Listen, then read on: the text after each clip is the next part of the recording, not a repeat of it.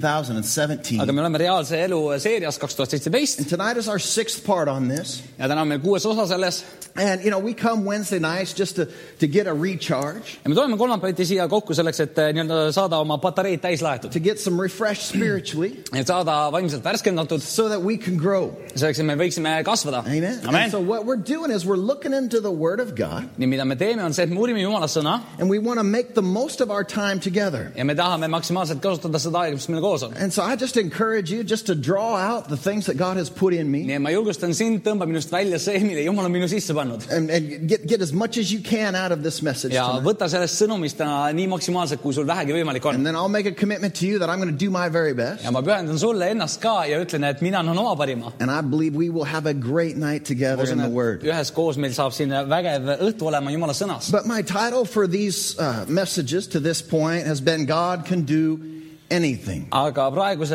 nii-öelda alapealkiri, teema alapealkiri on, et Jumal suudab eh, teha kõike. And what we're doing is we're looking at some amazing stories throughout the Word of God in the Bible. ja me uurime mõningaid imelisi lugusid, eh, mis Jumal on teinud läbi piibli. Stories of how God provides, lood sellest, kuidas Jumal varustab. stories about how God will show up with power, lood sellest, kuidas Jumal ilmutab ennast väes, how He will protect. kuidas ta kaitseb. And, and, and we know this we know God can do ja anything. me võime teada seda, et Jumal suudab teha kõike. Amen. Amen. God can do anything that we need Him to do. Jumal suudab teha kõike, mida meil on vaja, et ta teeks. And so we might be saying, well, why isn't God doing more then? ja, ja sa võid küsida, et aga miks siis Jumal rohkem ei tee, miks ta enamat ei tee? it's not just about what God can do, it's about what we can believe. aga asi ei seisne ainult üksnes selles, mida Jumal suudab teha, vaid ka selles, mida meie suudame uskuda temalt. And so we, we, we know that throughout the Bible, ja me teame, et läbi terve piibli, when God does great things, kui Jumal teeb suuri asju, He always uses men. siis ta alati kasutab inimesi. He uses people to,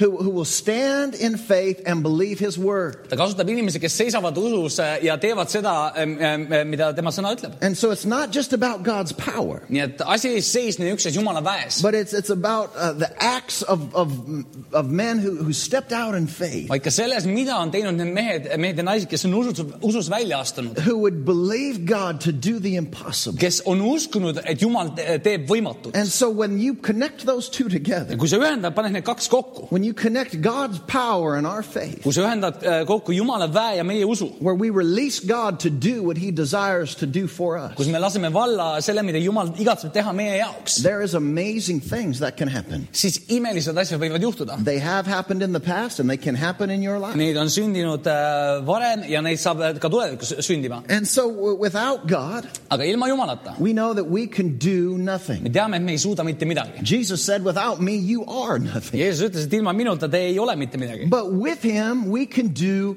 anything. aga koos temaga me suudame ükskõik mida. When we are strengthened by Him, kui me saame tugevdatud tema poolt, He gives us the strength to accomplish whatever is needed in life. siis tema annab meile jõu saavutada, mida iganes meil on vaja elus, elus saavutada. And we know that God has told us in His Word that, that He limits what He will do in our lives ja me teame, et Jumal on äh, oma sõnas öelnud, et tema piirab seda, mida tema teeb meie elus. by our faith, Äh, läbi äh, selle, mida me suudame uskuda. by what we can believe Him for. mida me suudame uskuda.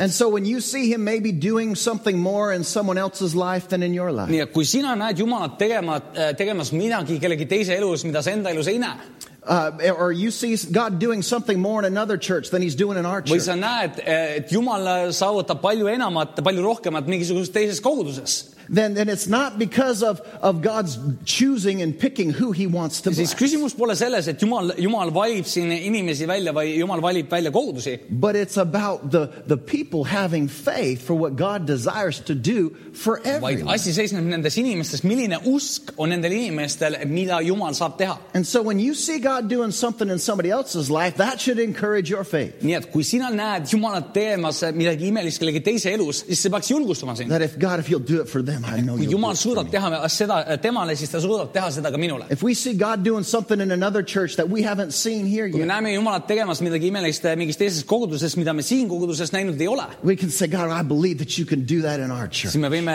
öelda, et et Jumal, ma usun, et sa suudad teha ka seda meie koguduses. This is your desire to reach your people. see on sinu igatsus jõuda We inimesteni. want to see the signs and the me wonders. tahame näha neid, neid äh, tunnustähti ja imetegusid. We want to see the people being me saved. tahame näha, kuidas inimesed saavad We päästetud. want to see the church supernaturally grow. kuidas eh, kogudus saab üleloomulikult kasvada. And so as we put God first, kui me paneme Jumala esimesele and, as we look to Him and stretch our faith, kui me vaatame tema peale ja laiendame oma usku, we will begin to see God do more in our life than we could ever ask, think, or even imagine. Siis me saame nägemas Jumalat eh, tegemas eh, palju enamat kui see, mida me suudame ette kujutada ja, ja arvatagi, et ta And so suudab teha. this means that God can do great things through you. ja see tähendab seda, et Jumal saab korda saata imelisi asju läbi sinu. And this is the whole point that I'm trying to get across to you through these ja weeks. see on kogu see punkt, mille ma tahan sinuni eh, tuua läbi nende Is nädalate. there is nothing impossible for what, what, what you can do. on see, et selle, see ei, ei ole mitte midagi võimatut sinu jaoks And. again, you don't do the miracle, jällegi, sina ei ole see, kes teeb imeteo, but you can believe Him to do great things, amazing things in your life. aga sina võid uskuda, et Jumal teeb suuri ja imelisi asju sinu elus. And so we're studying impossible stories. jah, me uurime siis äh, lugusid, mis on nii-öelda võimatud And piiblis. last time we were together in our Wednesday night Bible study, eelmisel nädalal, kui me olime koos siin kolmapäeva õhtusel piibli uurimisel, we were looking at the story of Samson and how God used Samson. siis me vaatasime äh, lugu Simsonist ja, ja kuidas Jumal kasutas teda. And I want to continue on this tonight, and, and hopefully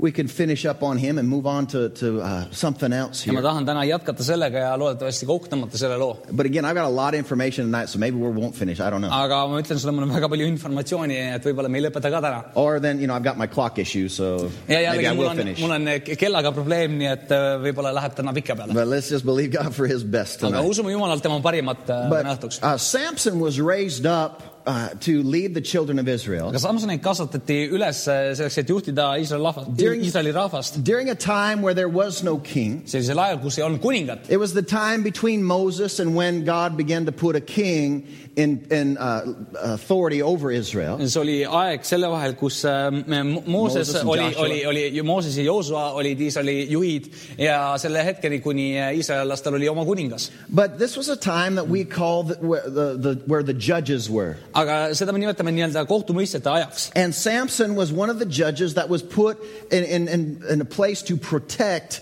Israel. ja Simson oli üks nendest kohtumõistjatest, kes oli pandud kaitsma Iisraeli rahvast. And we know that, that uh, Samson, in our study of him, that as, as a protector, he was amazing. ja kui me oleme uurinud seda, kuidas Simson kaitses oma rahvast, siis äh, need asjad, mida ta tegi, olid päris imelised. He didn't need an army, tal ei olnud vaja armeed, he was an army. ta oli armee. He was the first Rambo, the first guy who could do anything. ta oli esimene Rambo või Schwarzenegger, mees, kes suutis teha kõike. And he could take on a whole army by himself with just a jawbone of a donkey. ja ta suutis äh, üksinda vastu astuda tervele suurele armeele, lihtsalt käes mingisugune äh, surnud eesli lõualuu. And we see that this man had supernatural strength that was given by God. ja me näeme, et sellel mehel oli üleloomulik äh, tugevus, mille ta sai Jumalalt. And we saw last time as we studied Samson eelmisel korral, kui me Simsonit uurisime, that, that his parents, they made a vow to God. siis me vaatasime ka seda, et, et äh, Simsoni vanemad äh, lõid äh, lepingu Jumalaga, that they would never cut his hair et nad mitte kunagi ei lõika tema juukseid and that God would, would anoint him to be the deliverer of Israel. ja et Jumal võiab teda olema siis Iisraeli äh, rahva päästja. Now, I want you to know that his hair was not the covenant with God, nüüd ma tahan äh, sulle öelda, et seda, et tema juuksed ei olnud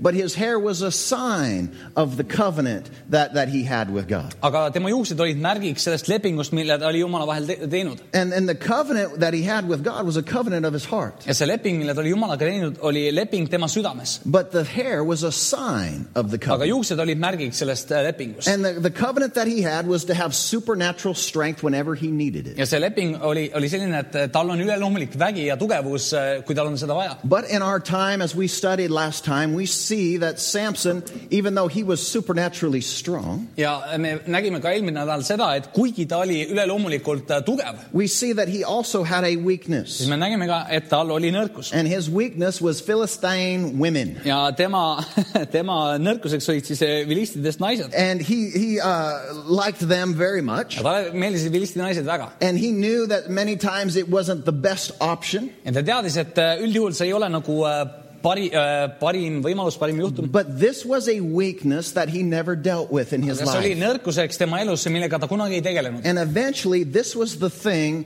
that stopped him. ja lõppude lõpuks see oli ka nõrkus, mis tema lõpuks äh, jalult äh,, jalult lihtsalt nottis. And so we're going to just look into this a little bit more tonight and see how this can be applied to each and every one of us. me täna vaatame uurime natukene seda lugu ja vaatame, kuidas see, seda me saame rakendada enda elus. Not that we're all after Philistine women. That's not what I'm talking mitte, me kõik ajame taga vilistidest naisi, But that we could we could deal with our weaknesses aga me saame tegeleda oma nõrkustega in a way that he didn't deal with his. sellisel viisil, nagu tema ei tegelenud. But even when we do make mistakes, aga et isegi kui me teeme vigu, we can know that God will restore me us. võime teada, et Jumal saab taastada And meid. that's my whole point. And we could go home right now, and see that's on my minu story. kogu, kogu äh, kõige tugevam punkt täna, nii et kui sa said selle kätte, siis sa võid koju minna, kui tahad. But let's let's go into this and let's let's look at this. here a aga little uurime bit seda tonight. sügavamalt. You know, when we when we think about Samson many times, kui me mõtleme Simsoni peale and when we look in maybe movies of of, of uh, movies where there's a Samson, ja võib-olla vaatame mingisugust filmi, kus on mingisugune nii-öelda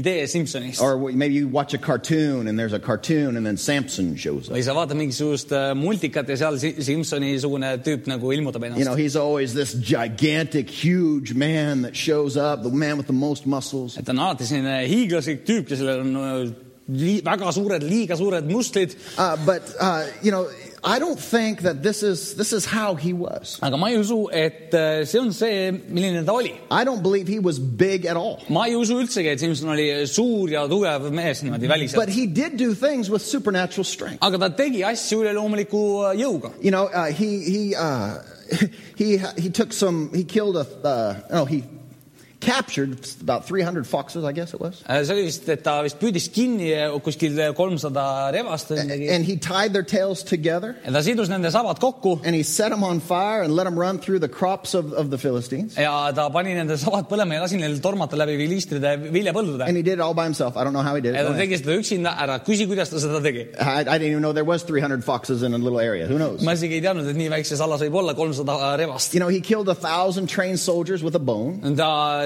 tappis kuskil tuhat treenitud äh, sõdurit äh, lihtsalt niisuguse luutükiga. He picked up the city gates and put them on his shoulders and walked up a mountain. ta haaras kätte linnaväravad, pani need õlgadele ja jalutas mäe otsa You nendega. know, the city gates are what is to stop an army from entering the linnaväravad on town. midagi, mis peaksid nagu peatama armee linna, linna tungimast And. he just kind of picked them up and left. aga ta lihtsalt tõstis need endale õlgadele ja lihtsalt läks You know, edasi and just to show that, you know, there, there's nothing you could do to hide from my God. lihtsalt, lihtsalt selleks, et näidata, et ei saa mitte midagi teha selleks, et minu eest ennast varjata. And so he did amazing things. ta äh, suutis teha imelisi asju The Philistines, they could not stop this guy as hard as they tried. ja vilistid äh, nii kõvasti, kui nad ka proovisid, nad ei suutnud seda tüüpi peatada You. know, and God will use people to do supernatural things. ja tead, Jumal saab kasutada inimesi, et, et nad saavad teha eh, üleloomulikke asju. I want you to know there's nothing that's impossible for our Lord. ma tahan, et sa teaksid, et meie isandal pole mitte midagi võimatut. And God can use people to do things that will make other people say, How did that happen? ja Jumal saab panna inimesi tegema selliseid asju, et teised inimesed vaatavad, et kuule, kuidas see asi juhtus.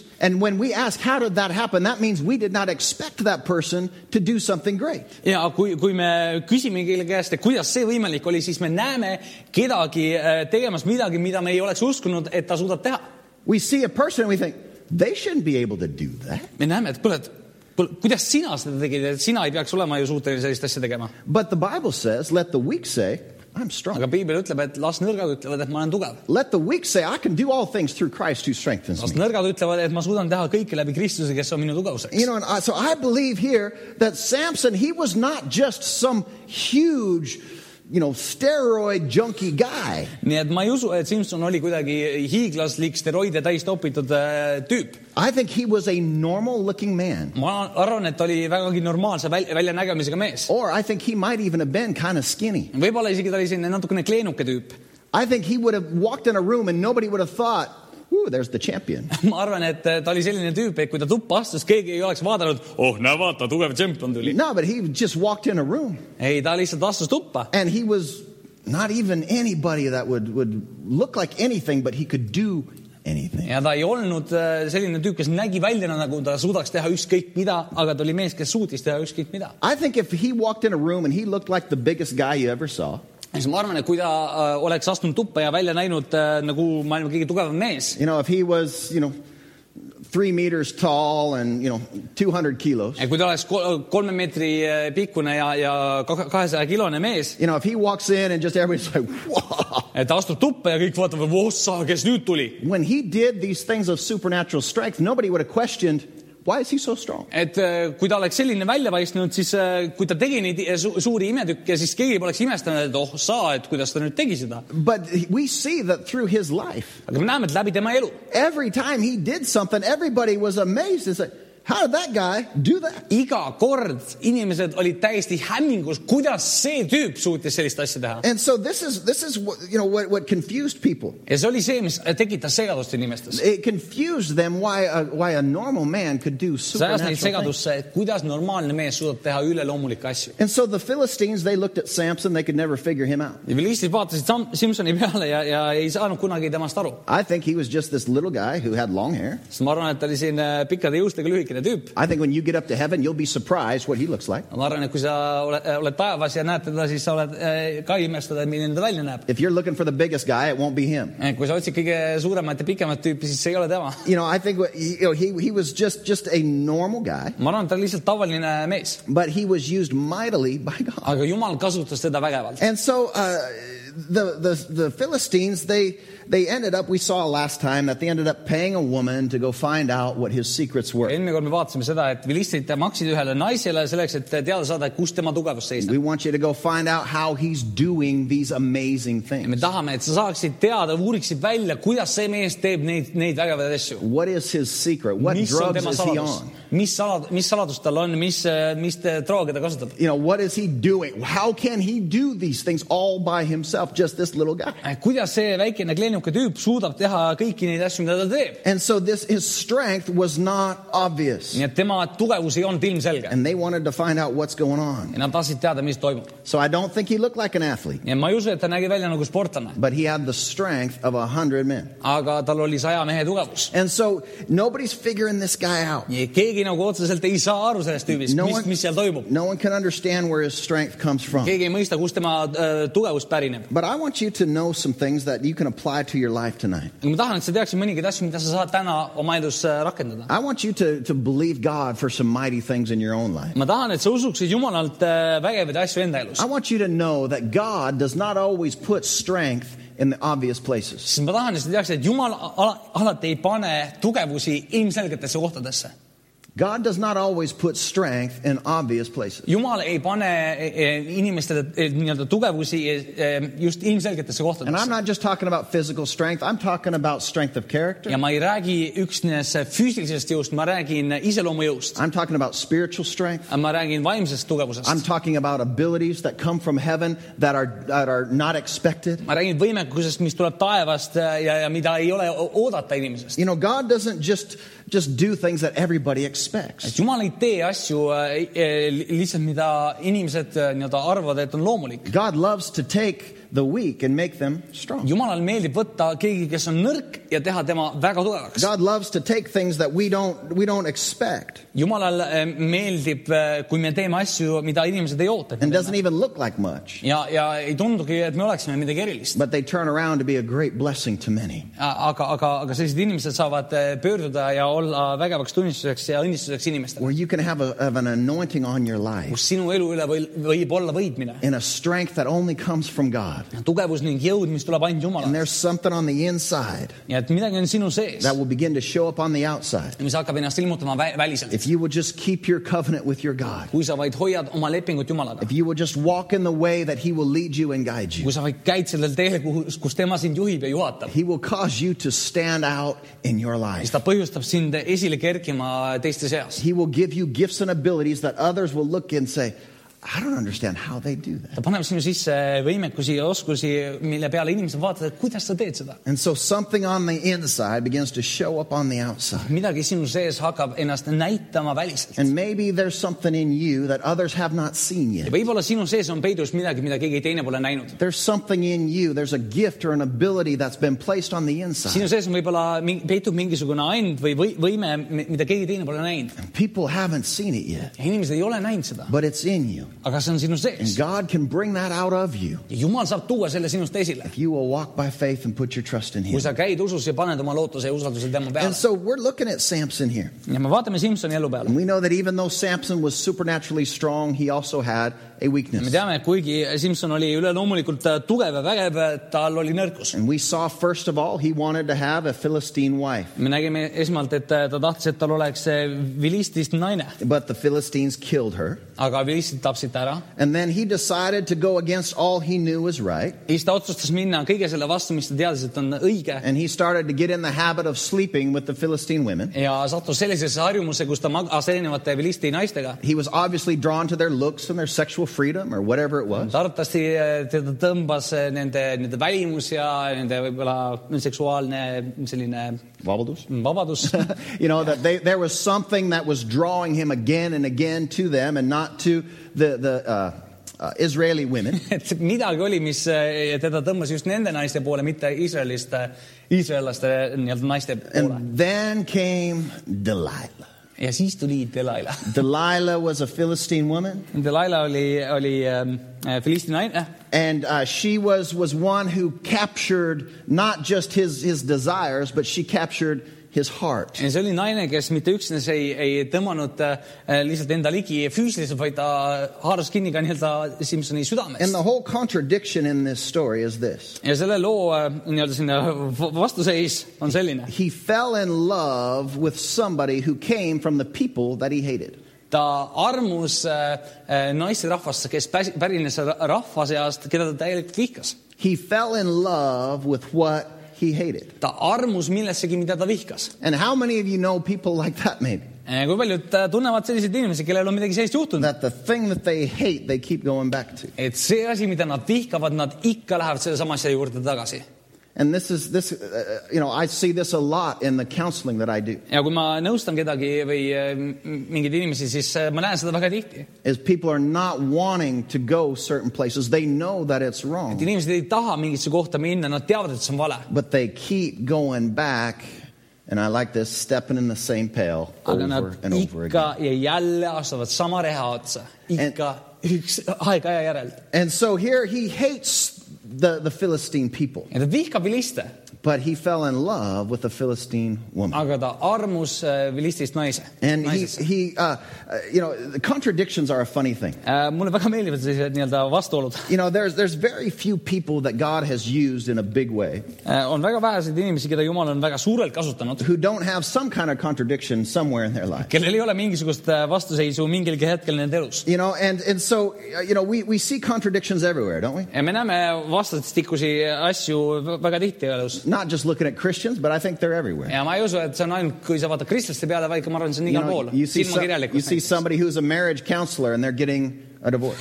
sa näed keegi, kes on abielunõustaja ja ta ise lahutab oma naisest. You see somebody who's a financial counselor and they're filing for bankruptcy. sa näed kedagi, kes äh, on näiteks finantsnõustaja ja tema siis äh, on pankrotis. You see somebody who is a trainer and they're sitting in the coffee shop eating cookies. sa näed näiteks äh, mingisugust treenerit äh, kohvikus äh, küpsiseid ja mingi äh, rasvast kooki söömas. And so we see contradictions all the time. me näeme sellist vastuolulisust äh, igal pool. And we think, but they're supposed to know better. aga me mõtleme, et kurat, aga nad peaksid ju paremini teadma. But you need to know this. aga sa pead teadma seda. Even though there might be some contradictions in your life, kuigi ka sinu elus võib-olla on selliseid vastuolulisust, God can still use you.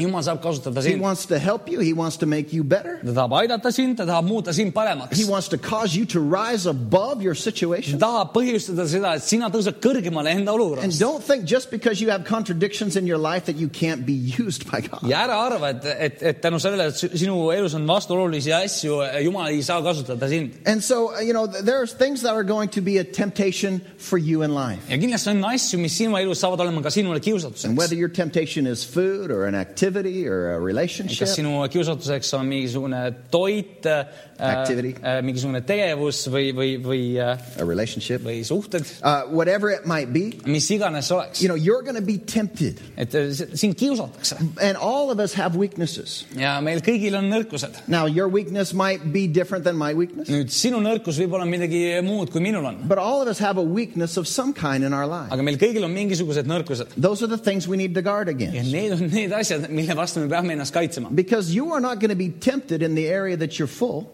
Sest äh, nii-öelda selles valdkonnas, kus sa oled tugev ja nii-öelda täidetud, selles kohas sind ei kiusata. You're going to be tempted in the areas where you are empty, right? kiusatused tekivad just selles valdkonnas, kus sa oled tühi ja kus on puudusi. You're going to be tempted in the area that you're weak. sa, sa oled, sa, sulle tulevad kiusatused sellises valdkonnas, kus sa oled nõrk And there are things that begin to rule your life, ja asjad hakkavad võimust võtma sinu elus. and they are created by your uh, not controlling your ja desire. need on tekkinud tänu sellele, et sa ei kontrolli oma igatsusi või ihasid. And so then you ended up, you know, tied to people you shouldn't be tied to. ja siis sa lõpetad niimoodi, et sa oled Connected. seotud eh, ühenduses inimestega, kellega sa ei peaks ühenduses You end olema up addicted to things you shouldn't be addicted to satud sõltuvustesse asjades, asjadega, millest sa ei tohiks sõltuvuses olla, because you allow things in your life to pull you to the areas where you are weak. sest sa oled lubanud eh, enda elus eh, asjadel tulla sinu ellu nendes valdkondades, kus sa ei ole tugev. And so we know Samson had a weakness. me teame, et Simsonil oli ka nõrkus And God had warned the Israelites uh, not to marry the Philistines. ja Jumal oli hoiatanud iisraellasi, et nad ei võtaks naist, naisi vilistide seast. And the reason God warned Israelites not to marry into other cultures ja põhjus, miks Jumal eh, hoiatas neid, et nad teistest kultuuridest ei võtaks naist, was not because God was prejudiced. Ei olnud sellepärast, et Jumalal oleks mingisugused eelarvamused. It was not to protect the, their race. see ei olnud selleks, et kaitsta nende rassi You know, it wasn't, you know, it wasn't like the, uh, oh, what do you call them? Not, la, la, la. Nazis, that's what I'm thinking about. et see olnud mingisuguse natsionalistliku äh, seisu tõttu. this, this was not the mentality of our God. see ei ole meie jumala mõtteviis. But to keep, uh, the, the, the purpose God, God warned them of this was to keep other gods from entering into the Jewish culture. And Philistines worshipped a false god. But this also applies to us in, in our lives today, doesn't it? It applies to, to you and I. It's also in the New Testament. And I want to go back here to 2 Corinthians chapter 6 tonight. Ja ma tahan korraks minna tagasi siia teise korintlastele ku- kuuendasse peatükki. 2 Corinthians chapter 6 and verse 14. teine korintlastele kuus ja neliteist It says, And do not be yoked together with an unbeliever, for what do righteous and wickedness have in common, or what do the what fellowship can light have with darkness? teine korintlastele kuues peatükk ja neliteist salm.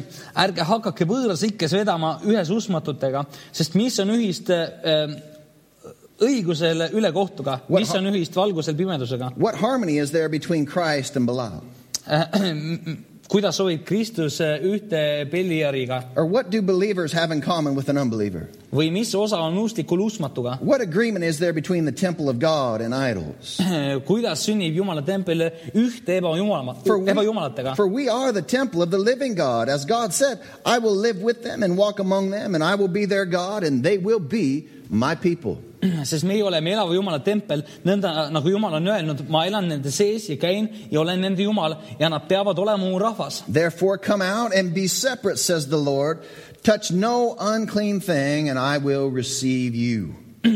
sellepärast minge ära nende keskelt ja eralduge neist, ütleb isand ja ärge puudutage ro roojast, siis ma võtan teid vastu. What Paul is saying here mida Paulus siin ütleb neile, is saying that you need to control your desires. on see, et sa pead kontrollima oma ihasid. You are, if you don't control your desires, you're going to become connected to people that you should never be connected to. kui sa ei kontrolli oma ihasid või igatsusi, siis sa, sa satud ühendusse inimestega, kellega sa ei peaks ühenduses olema. You'll become addicted to things that are going to end up to harm you. sa satud sõltuvusse asjadega, mis lõppude lõpuks teevad su, sinule kahju. You're going to end up putting things before our God. sa paned asju ettepoole Jumalast And so this, this does not mean that you can't, you know, have unbelievers as friends. ja see ei tähenda, et sul ei tohiks olla uskumatust sõpru. I think we need to have unbelievers as ma friends. usun, et meil peaksid olema inimesi, kes on meie sõbrad ja kes on uskumatud. And you are to love everybody. ja sa peaksid armastama kõiki. And you're to tell everybody about ja sa Jesus. peaksid kõigile rääkima And you know, you are to invite people to, to church. sa peaksid kutsuma inimesi kogudusse. But, but you are not to hang out and to connect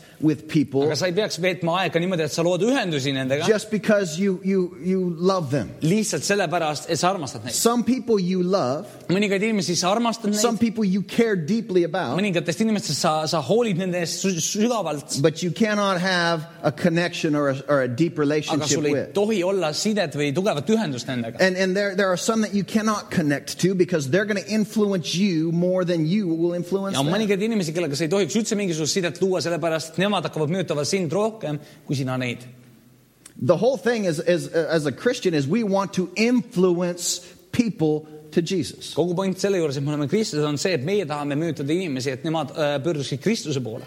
Amen. That's, Amen. that should be our goal. see peaks olema meie eesmärk. But if we're around somebody who is stronger, a stronger personality than we are, aga kui sa näiteks veedad aega kellegagi, kellel on tugevam iseloom kui you sinul might,, you might care about them and the whole deal, siis sa võib-olla hoolid neist ja, ja kõik on hästi ja kõik on tore. but you cannot spend much time with them or they're going to influence you in the wrong way. aga sa ei saa veeta liiga kaua, liiga pikalt aega nendega, sest nemad hakkavad mõjutama sind halvasti. We have got to guard our, our relationship. me peame kaitsma oma, oma suhteid. You need to know where your boundaries are. ja sest sina pead teadma, kus kohas on sinu piirid ja kust need lähevad. And I'm saying love people, hang out. You can go out to lunch with the people from your work. That's ja fine. tead, hängi inimestega, veeda oma töökaaslastega aega, mine nendega kohvitama, tee mis iganes. You know, go and share your faith with people. That's what we need to mine do. jaga oma usku nendega, see on see, mida me peaksime tegema. Don't be afraid to be around an unbeliever because the Bible said we need to come out and be separate. et ära karda veeta aega usmatutega, sellepärast et piibel ütleb, et me peame olema, hoiduma neist ja hoiduma eemale neist. No, but we just ma- need to make sure that we are not unequally yoked with someone. ei, me peame kindlaks tegema, et me ei ole nendega nii-öelda eba, ebaühtlaselt nagu ühenduses. In other words, that we are tied to somebody going down the wrong direction and we want to be over there, but we're tied over here. teisisõnu, me oleme kinni seotud kellegiga, kes liigub allapoole mäge, aga sina peaks neid hoopis teises suunas liigutama. And so, you know, if they don't love what you love and live the way you want to live, kui nad ei armasta seda, mida sina armastad ja ei taha elada nii, nagu sina tahad elada, then you've got to keep some distance. siis sul on vaja hoida distantsi. You've got to uh, make sure that there, that there stays a barrier between you and them sul on vaja kindlaks teha, et mingisugune barjäär on sinu ja nende vahel. until they would come and give their lives to Jesus and change the way that they desire to kuni live. nad saavad muuta seda, kuidas nad tahavad minna edasi oma elus ja on valmis teha, tegema muutusi seal. If somebody doesn't believe what you believe, you need to make sure that your, your connection to them isn't,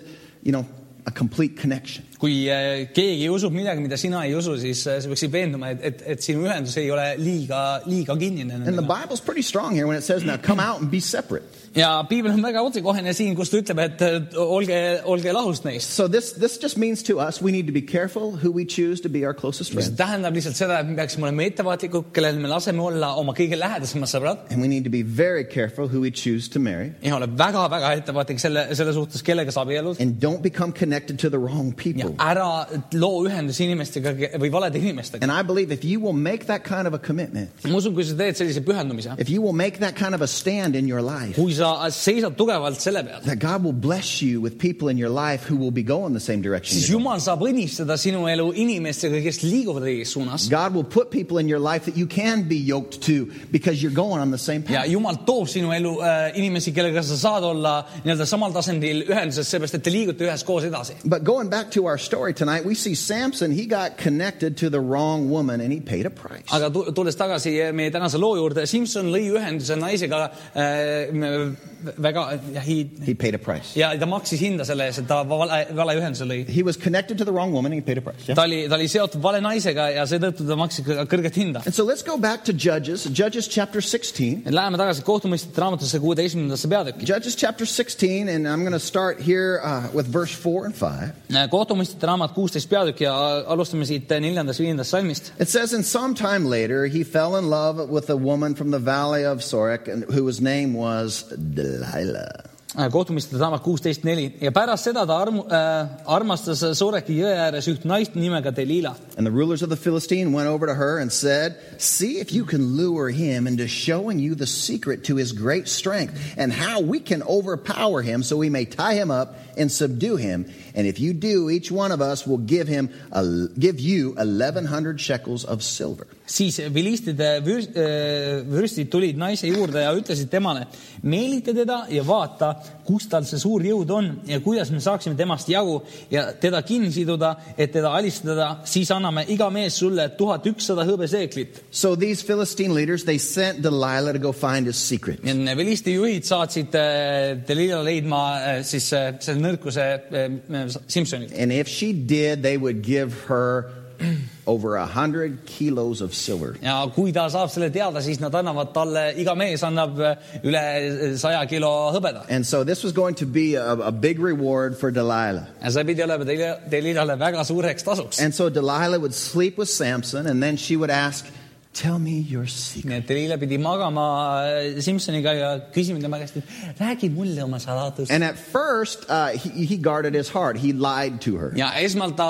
kaitses oma südant ja valetas talle. He would not open himself up to ta her. ei avanud ennast temale. But over time, he fell deeper and deeper in love. aga aja möödudes ta armus temasse sügavamalt ja sügavamalt. And she kept asking and kept asking. ja naine jätkuvalt küsis ja päris tema käest. And every time he would tell her a lie, she would try that and it wouldn't work. ja iga kord, kui ta valetas And then she got to a place where she said, If you say you love me, why won't you tell me? ja lõpuks ta jõudis sellisesse kohta, kus ütles, et kui sa mind tõesti armastad, siis miks sa mulle ei ütle seda? You know, when somebody starts using that kind of pressure on you, you need to put up some big walls. kui keegi hakkab sind selliselt survestama, siis sa pead ikka väga suured müürid vahepeale You know, ehitama. if you really love me, kui sa tõesti armastad mind uh,, you need to you need to you know be careful with that sellises kohas ole väga ettevaatlik. because that kind of manipulation can pull you down a wrong path. selline manipuleerimine võib sind väga valele teele Now kiskuda. there are some things, you know, if you really love me, you should marry me. Okay, that's that's cool. nüüd on selliseid asju nagu näiteks, et kui sa tõesti armastad mind, siis sa abielluksid minuga ja okei okay,, see on täitsa normaalne. But there are some things that you can use love to manipulate people in the wrong way. aga on mõningaid viise, kus sa saad äh, armastust äh, kasutada manipuleerimiseks, et inimesi vales suunas kiskuda. Just be careful. ole lihtsalt ettevaatlik. And so here Delilah, she has a job to do, and her job is to find out the secret of this man. Delilal on äh, siis äh, tööülesanne ja tema tööülesandeks on äh, saada teada, mis on Simsoni suureks tugevuse jõuks. And again, Samson had taken a vow before God aga Simson oli teinud äh, lepingu Jumalaga, that he would be the, the deliverer of Israel. et tema saab olema Iisraeli äh, vabastaja. And he said that he would never cut his hair as a sign of that ta promise. ütles, et selle lubaduse märgiks ta mitte kunagi ei lõika oma juukseid. Now, the promise was not really in his hair. nüüd see või see lubadus tegelikult või see leping ei olnud tegelikult tema juustes I want. you to know Samson's strength did not come from his hair. tema tugevus tegelikult ei tulnud tema juustest. His, his strength came from a covenant that he had with God. tema tugevus, tema jõud tuli sellest lepingust, mis tal oli Jumalaga. His long hair was a sign of the covenant. ja, ja tema pikad juuksed olid äh, selle märgiks And so this story is not about his hair, it's about his heart. nii et see lugu tegelikult ei, ei ole üldsegi mitte tema juustes, vaid tema südames I. think sometimes in, you know,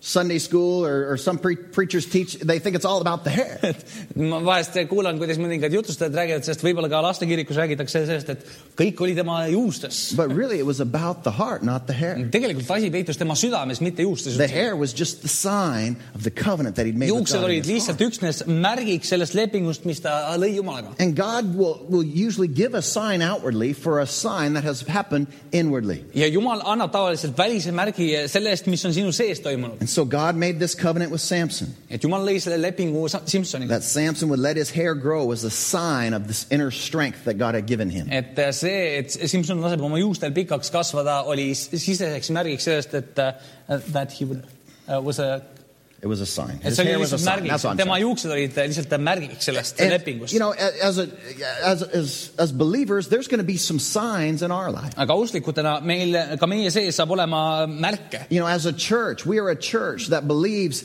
in, in signs and wonders. kogudusena me oleme kogudus, kes usub äh, nii-öelda äh, imetegudesse. We believe that we, we have supernatural help. me usume, et meil on igapäevane üleloomulik abi. As a church, we believe that, that we can speak in a heavenly language that is inspired by the Holy me Spirit. usume, et me saame, saame rääkida taevases keeles, mis on märgiks pühavaimuga täidetud saamisest. But speaking in tongues is not the Holy Spirit. aga keeltest rääkimine ei ole püha vaim. It's a sign that somebody's full of the Holy Spirit. see on märk sellest, et keegi on täis püha vaimu. But when somebody speaks in tongues, you can't say, oh, there's the Holy Spirit. aga kui keegi räägib keeltes, siis sa ei saa öelda, näed, seal on püha vaim. It's a sign, it's the evidence that the Holy Spirit is in you ei, see on märk sellest, et püha vaim on sinu sees and he's working through you. ja ta tegutseb läbi sinu. Baptism is a sign in our life. Water baptism is a sign in our life. veega ristimine on märgiks meie elus. Uh, water baptism is, is a sign of, of what's on the outside of what Christ Jesus has done for you on the inside. veega ristimine on väliseks märgiks sellest, mida Kristus Jeesus on teinud sinu sees. And, and so we know that when we go into the water, me teame, kui me läheme vette, vee it's a alla, sign of us being buried with Christ. siis on märk sellest, et meid maeti koos Kristusega And when we're pulled up out of the water, it's that sign of new life. ja kui meid tõstetakse veest välja, siis see on märk sellest uuest elust. And so baptism doesn't get you to heaven. nii et veega ristimine ei, ei anna sulle nii-öelda vaba pääsu taevasse. Baptism is a sign of what has already made you worthy to go to heaven. veega on lihtsalt äh, väliseks märgiks sellest, mis on juba teinud sind äh, äh, väärt pääsema taevasse. That your old you is dead and the new you is living for Jesus. vana sina on surnud ja uus sina elab Jeesusele. And so, so baptism is a sign of a change of your heart. nii et veega on märgiks äh, sinu südame muutumisest. Another sign that we see in church is communion. veel üks märk, mida me näeme koguduses, on, on leiva murdmine. Communion is a sign of our connection to Jesus Christ. leiva või, või armulaud on märgiks sellest ühendusest eh,, mis meil on Jeesusega. And we believe that, that the, the bread is the sign of his body, ja me usume, et see, see leib on nagu märk tema ihust that the, the juice is a sign of his blood. ja et see äh, mahl on märgiks tema, tema verest. And the body and the blood of Jesus still have power to impact us today. ja et Jeesuse ihul ja Jeesuse verel on, on siiamaani äh, tugev, tugev võim meie elule. Amen. When we have that connection, when we have him in us, kui meil on see side, kui meil on see ühendus temaga, kui tema on meie sees, then he will help us. siis tema aitab meid. Amen. And so baptism is an outward sign. nii et on väline märk Communion is an outward sign. äh,. armulaud või, või leiva murdmine on, on, on väliseks märgiks. Israel perform, or performed circumcision to their, their, their people iisraellased äh, äh, lõikasid äh,, lõikasid üksteist ümber to, as a covenant to God. ja, selle uh, tõttu, et neil oli leping Jumalaga. And that meant that they had, that they were God's people, that they, they were loved by God and they loved God. ja see oli märgiks sellest, et, et, et nemad armastavad Jumalat ja Jumal armastab neid. And so circumcision was not the covenant. nii et ümberlõikamine ei olnud see leping, It was a sign of the. And so here we see Samson's hair. His hair was not his strength. His hair was a sign of the covenant that he had with God in his heart. And God's covenant was to make him supernaturally strong. And, and his hair was the sign or the reminder ja tema juuksed oli lihtsalt selle lepingu meenutuseks, meelespidamiseks. Remember, Jesus said, whenever you take this communion, remember me. mäletad äh,, Jeesus ütles, et iga kord, kui te võtate osa sellest äh, äh, siis leiva murdmisest, siis pidage mind meeles. Usually the signs of the covenant are to help us remember.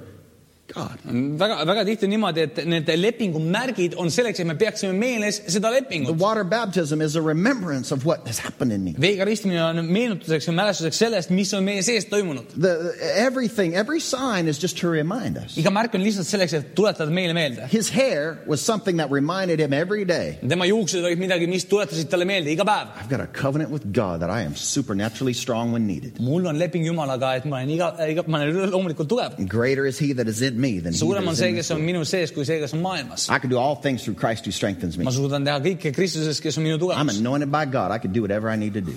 ma olen või Jumala poolt võitud, ma suudan teha ükskõik mida vaja. And he'd look at that hair and he'd say, Yeah, thank you, God. ja vaatas selle juukse, oma juuste peale, ütles, et tänu sulle, Jumal. You know, so this was his sign. see oli tema, tema märk. And so here, uh, Delilah, she persuades him. ja Delila veenab siin teda. Uh, she persuades him to, to give up his, his secret. ta veenab teda, et ta avaldaks äh, oma saladuse. And, and, you know, again, at first he didn't tell her jällegi alguses ta ei rääkinud naisele, until one day where he was tired. kuni lõpuks ühel päeval ta oli tõesti väsinud How sellest. many of you know when you're tired, sometimes you are not as spiritually strong as you want to be? üldiselt teavad, et vahest, kui sa oled väsinud, siis sa ei ole vaimselt nii tugev, nagu sa tahaksid olla. And when you're tired, that's when we, you know, end up going into anger or going into something kui sa else. oled väsinud, siis sa võid, võid kergesti vihastada või, või teha midagi muud, mida sa ta- tüüpiliselt ei teeks You. know, when I'm tired, just don't talk to me and everything's fine. ja That's- tead, kui ma olen väsinud, siis räägi minuga, siis kõik korras. My wife has learned that lesson a long time ago. minu naine õppis selle juba väga ammu ära. Yeah, just catch me when I'm in a good mood. That's that's the thing. tule minu juurde siis, kui mul on hea tuju, okei No, I try my best to be in a good mood. ei, ma olen parima, et ma olen kogu aeg heas töös. But but we, we when we're tired, aga kui me oleme väsinud, that's when we're the, the weakest. see on üks kohtades ja aegades, kus me oleme kõige We nõrgemad. see here Samson was tired. näeme siin, Simson oli väsinud. And she just kept asking and asking and asking. And, he naine was- käis talle pinda ja käis pinda ja ikka and küsis she was jälle. using her influence over him on this day once kasutas again. oma, oma võimekust selle, selle mehe üle jällegi sellel päeval. And the Bible says that Samson gave up everything that was in his heart. ja, ja piibel ütleb meile, et Simson jagas välja kõik, mis tema südames oli. Now, let- I want to re- jump down to verse 17, read verse 17, 18 out of the Amplified Bible. Äh, Läheme seitseteist äh,, kaheksateist, ma tahan äh, s- lugeda need salmid laiendatud piibli tõlkest. It says, And then finally, he told her everything that was in his heart. ja ta avas temale No, read this. Amplified. Amplified. jah, Okay. So finally, he told her everything that was in his heart nii et viimast ütles kõik, mis oli tema südames and said to her, ja ütles naisele, A razor has never been used on my head, et, et, et habetera pole kunagi minu juust, minu pea peal for kasutatud. I have been a Nazarite from, from, uh, to God from my mother's womb. sest ma olen eh, ema ihust peale tulnud äh,, olnud äh, I have been N- Nazarite. äh, Nasir, jah. Okay? And if, if I am to shave, ja kui ma peaks, kui ma lõikan, then my, my strength will leave me, kui ma lõikan oma juukseid, siis äh, minu äh, tugevus äh, lahkub and minust I will become weak, and I'll be like any other man. ja ma saan nõrgaks ja ma olen nagu iga teine mees. And then Delilah realized that he had told her everything in his heart. ja siis, siis Simson, nägi seda, et ta oli avanud kõik, mis tema südames oli. And so she sent and she called the, uh, for the Philistines. ja siis ta kutsus äh, juht, juhid, And she said, Come at once, because he has told me everything in his heart. et tulge äh,, äh, tulge äh, äh, tema juurde, sellepärast et ta on öelnud kõik, mis on tema südames. And the Philistine lords came up to her and they brought the money. ja filistide vürstid tulid tema juurde ja tõid raha And, and, and so here we see she gave up, or he gave up what was in his heart. aga igatahes me näeme seda, et, et, et Simson ütles äh, kõik selle, mis oli tema südames And she realized he gave up everything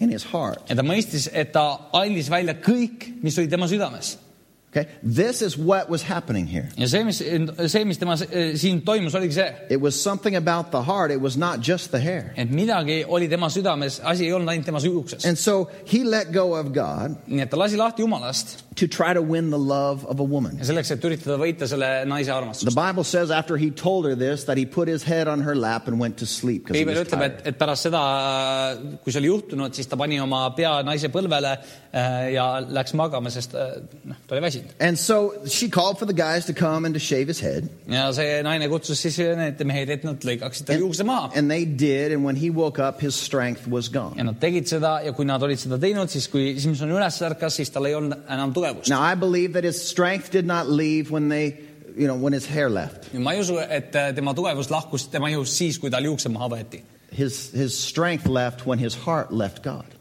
vaid, vaid tema tugevus lahkus siis, kui, kui tema süda lahkus Jumalast. He lost the outward sign to the covenant when he had broken the covenant on the inside. ta kaotas oma välise märgi äh, sellest lepingust, kui ta oli oma sisemiselt seda lepingut juba rikkunud. And I'm telling you, church, you need to guard your ma heart. ütlen kogudust, te peate kaitsma ja valvama oma südant. That's a whole other message that I could preach all over tonight, but guard your heart. see on hoopis teine sõnum, millest ma võiksin täna rääkida, aga ma ütlen teile, kaitse oma südant. And so when, when, when his heart became polluted, sest kui tema süda sai nii-öelda rikutud, then he lost the outward sign of the covenant that he had with God. siis ta kaotas ka selle välise sellest, mis tema sees toimus. Delilah got him on the inside before they could get him on the outside. et sai tema sisse enne, kui need mehed said teda väljast eh, muuta. And so he knew that she was bad news the whole time. Aga Simson tegelikult teadis kogu see aeg, et, et see naine ei tähenda midagi head. She just kept trying to hurt him over and over. sest see naine üritas talle ikka ja jälle haiget And teha. then she would say, But I love you.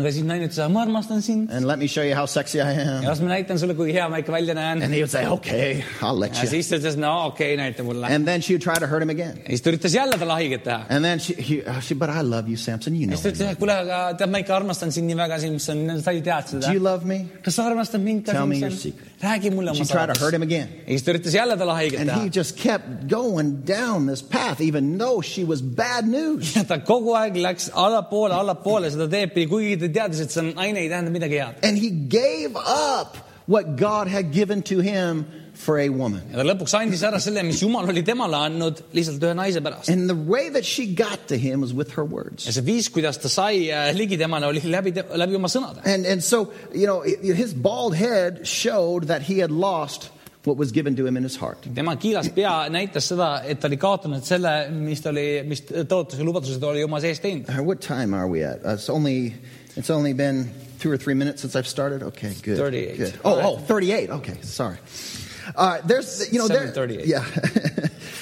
Ah, viis minutit on jutu saanud Yeah. väga hea, väga hea. um, you know they shaved his his hair, aga nad lõikasid tal juuksed maha and then Samson knew that the covenant had been broken. ja Simson teadis sel hetkel, et leping on murtud. What was in his heart was no longer there. see, mis tema südames oli olnud, seda enam ei olnud seal. He knew as soon as he woke up, niipea kui ta üles ärkas, ta teadis, my covenant with God is over. minu on läbi. He reached for it, and it was, and it, what? This has never been this way before. ta sirutas oma käe pea peale, et kuule, et see on hoopis teistsugune tundega kui ka muidu. And then verse 21 of this chapter, selle peatüki kahekümne esimene eh, salm it says, Then the Philistines seized him, and they gouged out his eyes, and they took him down to Gaza, binding him with bronze shackles. They sent him to the grinding the grain in the prison.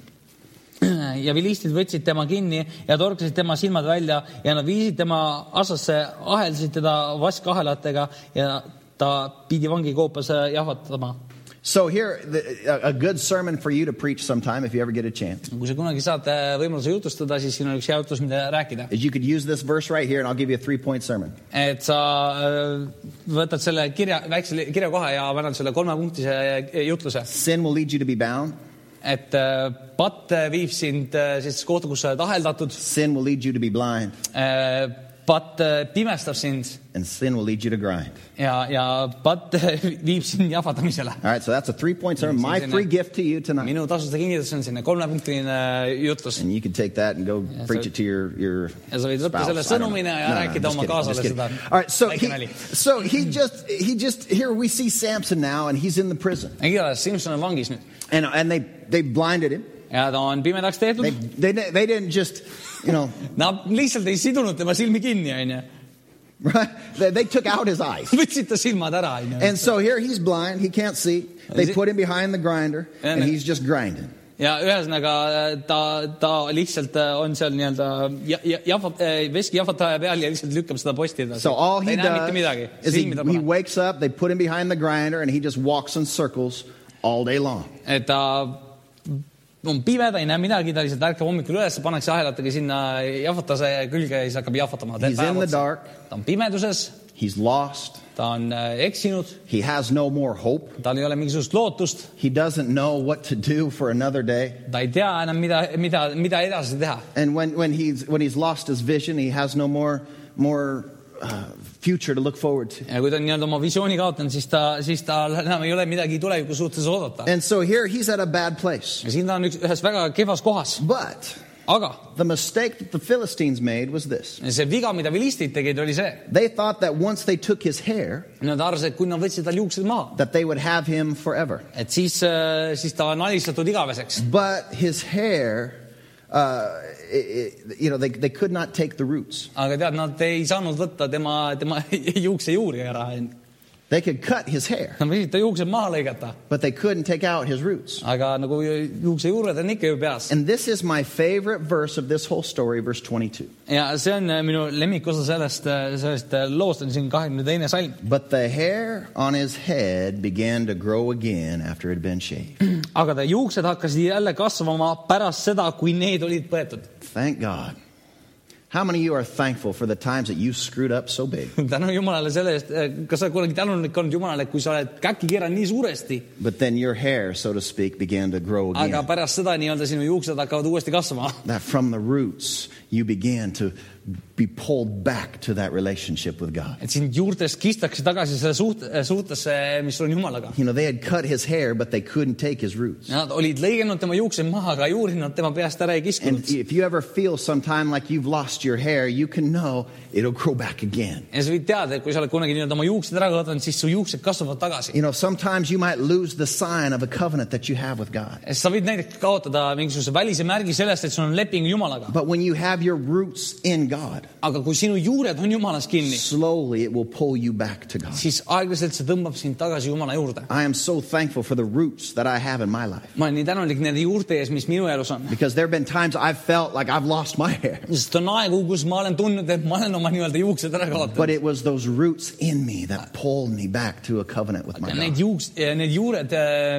minusse, mis on Jumalas kinni, on mind tagasi Jumala juurde toonud. Have you ever went off course in your life oled sa kunagi oma teelt eksinud eh,, käis Jumalaga and your roots in God pulled you back? ja sinu juured Jumalas on sind tagasi kiskunud. You, you, were, you were wandering on, on the wrong path. sa ekslesid vale tee peal And all of a sudden you realize this is not the way for me to go. ja ühtäkki sa mõistad, et kuule, et see ei ole õige tee minu jaoks. And you know, we make mistakes, me teeme vigu, but we find hope again aga me leiame lootust taas because of the roots that we have in our life. nende juurte tõttu, mis meie elus on. And, and so when we sin, when we miss God, kui me teeme pattu, kui me paneme Jumalast mööda, maybe when we doubt God, võib-olla kui me kahtleme Jumalas or when we disappoint others around us, või kui me valmistame pettumust elus, kes on meie ümber whatever,, it is that you do, mis iganes see on, mida sa teed. maybe you found yourself for a while grinding in the dark. võib-olla sa oled ennast nii-öelda pimeduses jahvatamast leidnud.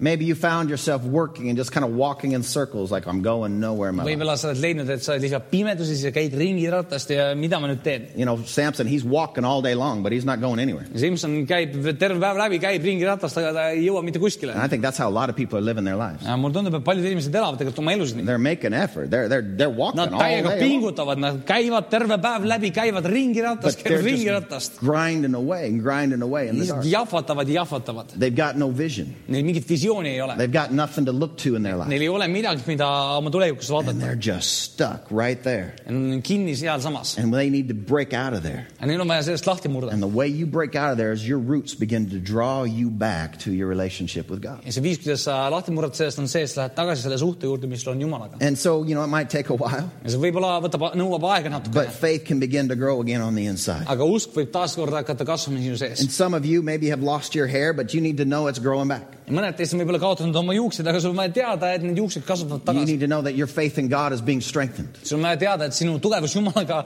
äh, saab tugevdatud. That God hasn't forgot about you. He knows right where you're at. Jumal ei ole kaadanud sind silmist, ta teab täpselt, kus sa oled. And so that relationship with God is going to be growing again. ja see suhe Jumalaga saab uuesti kasvama hakata. And if you ever do something that you feel like my connection is broken, you- no, no, no, it's not broken. ja kui sa teed midagi, mis sa arvad, et appi, minu, minu side Jumalaga on kadunud, ei, see ei ole kadunud. You just come back to God. sa lihtsalt tuled tagasi Jumala juurde, Come back to your roots. tuled tagasi oma juurte your juurde roots will always bring you back. ja sinu juured alati toovad sind tagasi Jumala And juurde. our God is waiting there with His grace and His mercy. ja siis sinu Jumal ootab seal oma ja oma armuga And He will restore us back to that place ja with ta Him. taastab meid sellesse kohta, kus me olime temaga. And this is what we learn from this story. ja see, mida me lõu- leiame siit sellest äh, loost ja õpime siit And. I'm not going to talk about you. I could, but I'm not going ma ei to. räägi täna sinust, ma võiksin, aga ma ei tee seda. But how many of you ever maybe watched somebody else go through something? kui paljud on kunagi näinud äh, kedagi teist äh, minemas läbi millestki And, and they went through a difficult ja time. keegi on läinud läbi mingisugusest raskusest And you thought to yourself, I don't know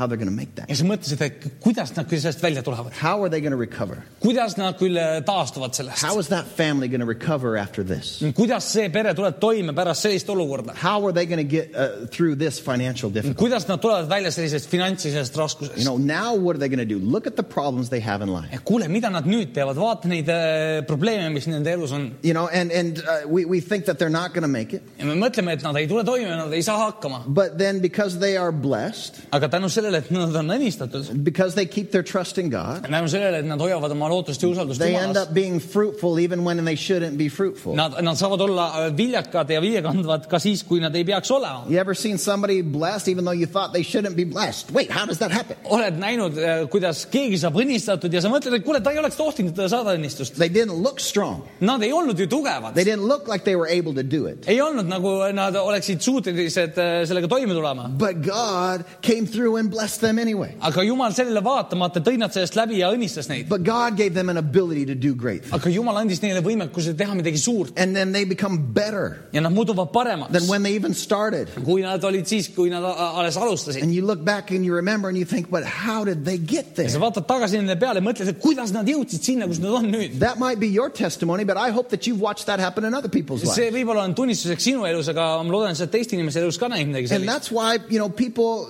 might get jealous of Christians ja sometimes see on ka põhjus, miks äh, vahest inimesed äh, hakkavad kadestama kristlasi, because they wanted you to fail. sest nad on oodanud ja igatsenud, et sa kukuksid läbi ja põruksid. They're expecting Christians to fail. sest nad ootavad, et äh, kristlased äh, põruvad. But then the Lord, He's going to come and He's going to be with you. aga siis isand tuleb ja, ja ta toob sind läbi. And even when you walk through the fire, He's going to be there with you. ja isegi kui sa käid läbi tulest, siis tema on seal sinuga And you're koos going to come out the other side and you're not even going to smell like ja sa smoke tuled, tuled teiselt poolt välja ja sul ei ole isegi suitsuhaisu küljes. because of the blessing of God on your life. selle tõttu, et sinu elul on Jumala It's õnnistus. not because you're so good, it's because He was with you in the asi ei fire. ole selles, et sina oleksid kuidagi ülitore ja ülitubli olnud, vaid selles, et tema oli koos sinuga selles tules. And that's why some people hate Christians. ja sellepärast mõned inimesed vihkavad kristlasi. That's why there's such a, a prejudice in the world today about anybody who would call Jesus Christ their Lord. ja sellepärast on ka nii suured eelarvamused äh, inimeste suhtes, kes siin maailmas kutsuvad Kristust oma elu isandaks. Because there's a strength and there's a blessing through our covenant with God. sest läbi selle lepingu, mis meil on Jumalaga, meil on tugevus ja jõud, mida ei peaks seal olema. Doesn't make ja sense. see ei ole loogiline. And it causes them to be jealous of what it is that you have. see põhjustab neid kadestama seda, mis sinul on ja mida neil ei ole. And you have strength even when it looks like you shouldn't. ja sul on tugevust ka siis, kui tundub ja paistab, et sa peaksid olema nõrk. You have peace even though it looks like you shouldn't. sul on rahu, vaatamata sellele, et sul ei tohiks olla rahu. You have joy even though it looks like you shouldn't. sul on ru- rõõm, vaatamata sellele, et olukord äh, näitab, nagu sul võiks,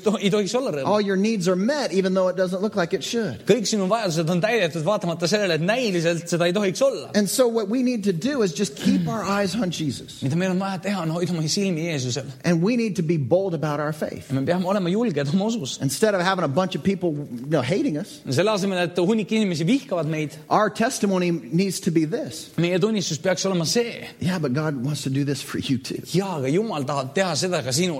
God wants to help you too. Jumal tahab ka sind aidata. Just put your faith in God. lihtsalt pane oma lootus He will Jumalale. be here to help you. tema on siin ka selleks, et aidata sind. It's not like I'm his favorite and he's, he asi ei ole you. selles, et, et mina oleksin tema lemmik, lemmiklaps ja, ja sind ta vihkab. But he wants to help you just like he aga helps ta me. tahab aidata sind täpselt sama palju, kui ta tahab aidata meid. We have got to be bold about faith in Jesus Christ. peame olema julged oma usuga Jumalasse. And so I'm here to tell you, ja ma olen siin selleks, et öelda sulle, even though you might feel like you've lost your hair, hair grows back. vaatamata sellele, nagu sul on võib-olla tunne, sa oled oma juustest ilma jäänud, juuksed kasvavad tagasi. Amen. amen.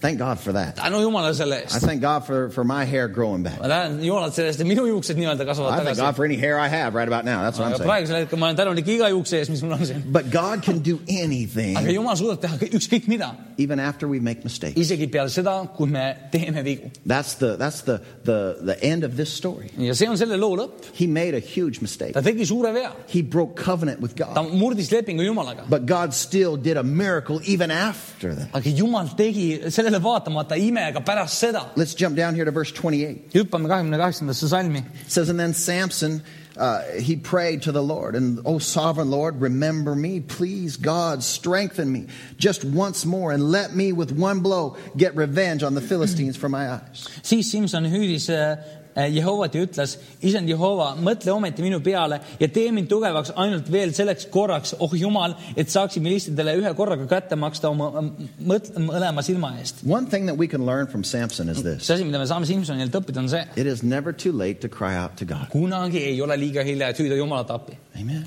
It is never too late to ask God to come back and strengthen you. kunagi pole liiga hilja, et hüüda Jumala appi, et annaks sulle uuesti tugevust. And while he is in this dark place, while he's grinding out the grain, ja kui ta on nii-öelda siin selles pimedas kohas, kui ta siin nii-öelda jahvatab neile, he begins to communicate again with God. siis ta hakkab uuesti öö, suhtlema Jumalaga. He begins to put himself back in, into remembrance of how much God loves him. ta hakkab panema ennast öö, uuesti meeles pidama seda, kui, kui, kui oluline ta on Jumalale. And he said, God, do you remember me? ta ütles, et Jumal, kas sa mäletad? Do you remember me, Samson? I was, I was, I used to have a covenant with you. mäletad mind, ma olen Simson, mul oli sinuga leping kunagi. I used to be your man, and now I'm just stuck in darkness ma olin grinding. kunagi sinu töötegija, aga nüüd ma olen siin selles pimedas kongis, olen kinni. But God, do you remember me? aga Jumal, kas sa mäletad mind? And I believe as he began to pray while he's there grinding the grain, I believe that the anointing of God came on him. ma And usun, he, et kui ta palus eh, seal eh, pimedas, siis tema, tema üle tuli võitmine and he knew, God knew exactly who he was. ja ta teadis, et Jumal teadis täpselt, kes ta on. God knew exactly where he was. Jumal teadis, kus uh, uh, ta, ta täpselt on. And God began to anoint him once again. Jumal hakkas taaskord äh, võitma ja võitma You. Uh, know, he said, Man, these guys, they're celebrating my downfall. ja ütles, et need mehed siin hõiskavad äh, minu, minu langust. They're, they're, they're, they're making fun of me. Nad viskavad nalja minu üle. They're using me as a joke when they, when they gather together. kasutavad kokkusaamises äh,, kokku saades mind nii-öelda naljana. And he said, Strengthen me once more. Jumal, anna veel, veel ükskord tugevust. So he's blind and he's grinding. et ta on pime ja ta siin jahvatab. He's lost, lost all that he ever had or all that he ever desired in life. ta on kaotanud kõik, mida ta on elus kunagi igatsenud või tahtnud. And so here he's at a, at a bad place. ja ta on väga halvas kohas siin. But God begins to restore him. aga Jumal hakkab taastama teda. God restores that relationship. God restores the covenant. Jumal taastab selle suhte, Jumal taastab selle lepingu. And his hair begins to grow again. tema juuksed hakkavad taaskord His. hair begins to grow again. tema juuksed hakkavad taaskord kasvama. And the Bible says that when they took him into the,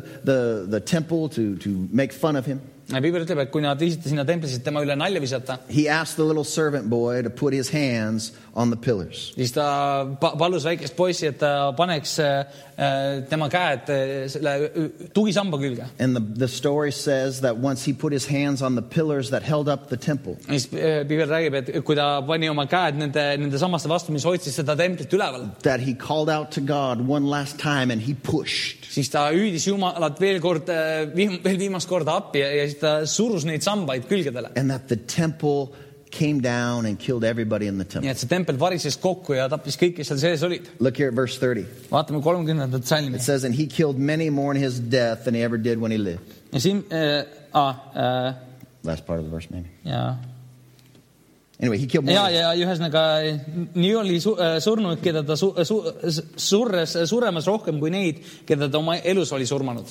He had more success in his death than he ever did when he was alive. oma surmas ta oli edukam, kui ta kunagi oli äh, oma elu jooksul. He was there to protect Israel from the Philistines. ta oli selleks äh, seal, seal, et kaitsta Iisraeli äh, vilistide eest. And, and his, his, his death, he killed more then than he ever did when he was ja living. oma surmas ta saab, tappis rohkem viliste kui, kui kunagi oma elu jooksul. And so the whole point to this story, I think, is that God hides greatness in unusual places. ja mm, ma usun, et see point on siin selles, et, et Jumal, ei, God, God, God hides greatness Jumal peidab nii-öelda vägevust in unusual places. äh, väga ebatavalistes paikades. And so darkness usually causes greatness to, to rise up in us. Sest pimedus võib, võib tuua väga tihti äh, vägevust meie seest esile. You know, because then we stop looking at ourselves and we start calling out to God, don't we? sest kui me oleme mingis pimedas paigas, siis me ei lakkame vaatama ennast enda peale, vaid me hakkame ja hakkame uuesti vaatama Jumala peale. It usually takes a dark time in somebody's life for them to come to God. väga tihti on ju inimestel vaja nii-öelda minna sellisesse pimedasse kohta selleks, et tulla tagasi Jumala juurde. I don't know why it's that way. I wish it wasn't always that ma way. ei tea, mille pärast asjad nii on, aga ma ei tea, miks väga tihti tundub, et nii, nii just läheb. And thank God for those that come to God just because He's awesome. ja tänu Jumalale eh, nende inimeste eest, kes eh,, kes lihtsalt tulevad Jumala juurde sellepärast, et Jumal on vägev. But there are some who come to God because they're in a dark place. aga mõned inimesed tulevad Jumala juurde tänu sellele, et nad lähevad mingisugusest pimedusest läbi. When they realize I can no longer do this myself, kui God, nad I need help. mõistavad, et ma ei suuda enam seda üksinda teha, Jumal, ma vajan abi. And He's in this dark place and He calls out to God. ja ta on selles pimedas kohas ja ta hüüab Jumalat appi. And I believe that everybody who's ever used greatly by God ja ma usun, et keda iganes Jumal on kunagi suurelt kasutanud, has had to come through some dark places. Places, on pidanud läbi tulema pimedatest paikadest, has had to come through some times where they've blown it. on pidanud läbi tulema kohtadest, kus nad on ise mööda pannud, But then they turned and looked, and God is still there. aga siis nad on pööra-, pööranud, vaadanud, et Jumal on ikka sealsamas, God is still rooting for them. Jumal ikkagi hõiskab selle, elab neile kaasa. God is still calling them and drawing them. Jumal ikka kutsub neid ja tõmbab neid endale ligi And so, this is what God wants to do in you. ja see on midagi, mida Jumal tahab sinu sees teha. That even after your biggest mistakes, you need to know that He can still use you. et isegi peale oma suurimaid vigu sa tead, et Jumal saab ikka sind kasutada. Even when you don't feel like you're qualified anymore. isegi kui sa ei tunne, et sa kuidagi kvalifitseeruks sellele. Jesus is standing there and says, I've qualified. Jeesus seisab siin ja ütleb, et, et sa kvalifitseerud. I can use you. ma saan sind kasutada. I can do great things in you. ma saan teha suuri asju sinu sees ja sinu läbi. God can do impossible things through your life. Jumal saab teha võimatuid asju sinu elu läbi. There's nothing that's impossible for God. mitte midagi ei ole võimatu Jumala And you jaoks. just need to know that God will give you strength and ability for His ja purpose. sul on vaja teada, et Jumal annab sulle tugevust ja vägevust